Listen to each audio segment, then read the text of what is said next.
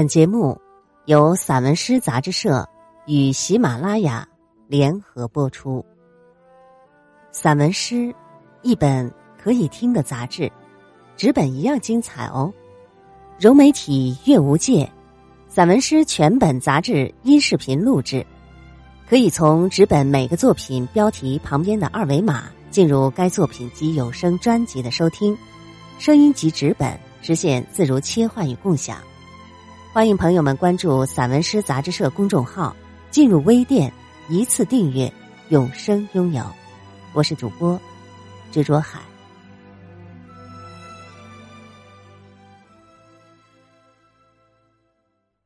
父亲的名字藏着截断大雨的春天。外二章，潇潇。这一场大雨。来的太突然，最后一袋未收完的麦子彻底断送了父亲最后的幻想。多么浮夸的章法，将他的名字一瞬间打湿，连同身体内的钙元素都趁机流失。上了年纪，那些老年病时不时来做客，他的身体。总会时不时出现不愿停止的震荡。抢救完场上的麦子，一阵巨大的沉默背后，腾起呛人的烟。父亲把烟枪磕向青石板上，发出清亮的咳嗽。他指着石板上凹凸的白色印记说：“这一处。”镌刻了我的脊骨，要用点劲儿戳。这一段脊骨干了太多被岁月打磨的事，有人一敲它，他就知道什么时候该弯腰。人老了，和小孩一样，都是软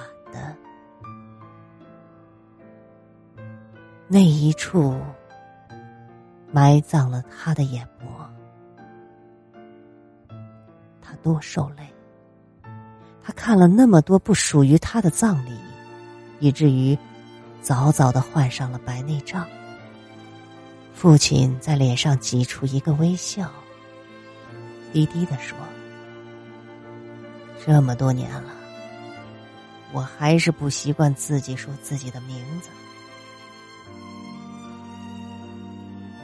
如今，一方小小的穴，盛放着他微不足道的名字，上面开着白色的小花。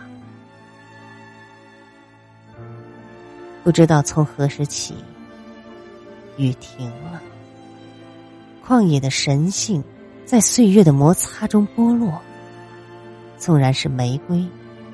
也会经历野草的落幕，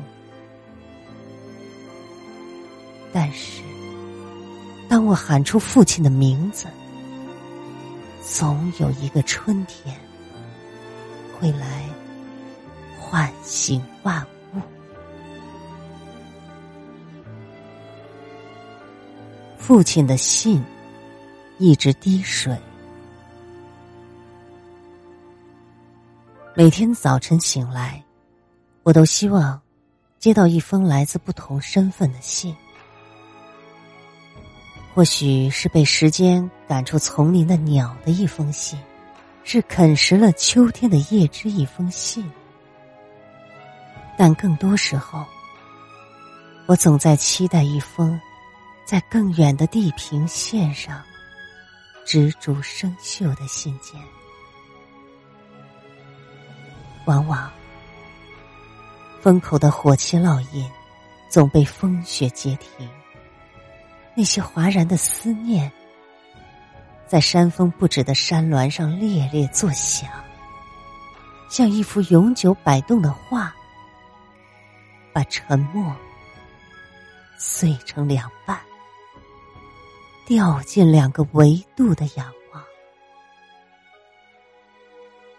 那些清瘦的远方，也曾牵动着我的思念，画出梦一般的沙地。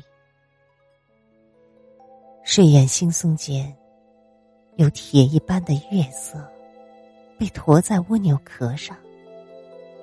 那一颗硕大的震颤沉淀在水洗的船房中，显得干净而清澈。我向上凝视今夜的穹顶，生命的火星时隐时现，那抹铅灰蜷缩在龟裂的缝隙里。是暗淡的忧伤吗？你每一个敏感而软糯的窝角，都抵触着亘古的太阳或月亮。来信，我已然收到，上面还有远方的露珠，琥珀色的多情。要如何相信？我们相聚在世界的背面，密不透风的阴影里，离别的汪洋，在村皱的纸张上滂沱。我每读一句，你心里的坚强便呈现一行。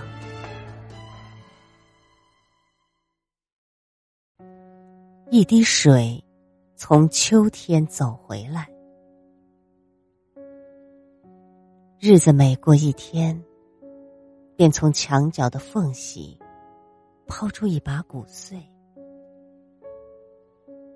太多隐秘的事干瘪下去，墙角的粮仓，长时间怀抱着羞涩的阴翳，渗出陈年的水。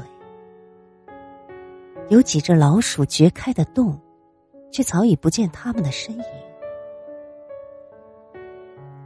我在门槛上坐着，这阳光都老了，打在我背后的影子，没有年轻时瓷实。水一冲，就淡了许多。里面还蓄养了一条。潜游的鲫鱼，我承载不起长眠者的抑郁。还好，父亲从不说梦话。居住的街道，藏不下一壶落日。他的生命，只能用一樽酒抚慰。上面飘满了香樟叶。父亲走不远，他的梦乡里挤满了我和母亲的身影。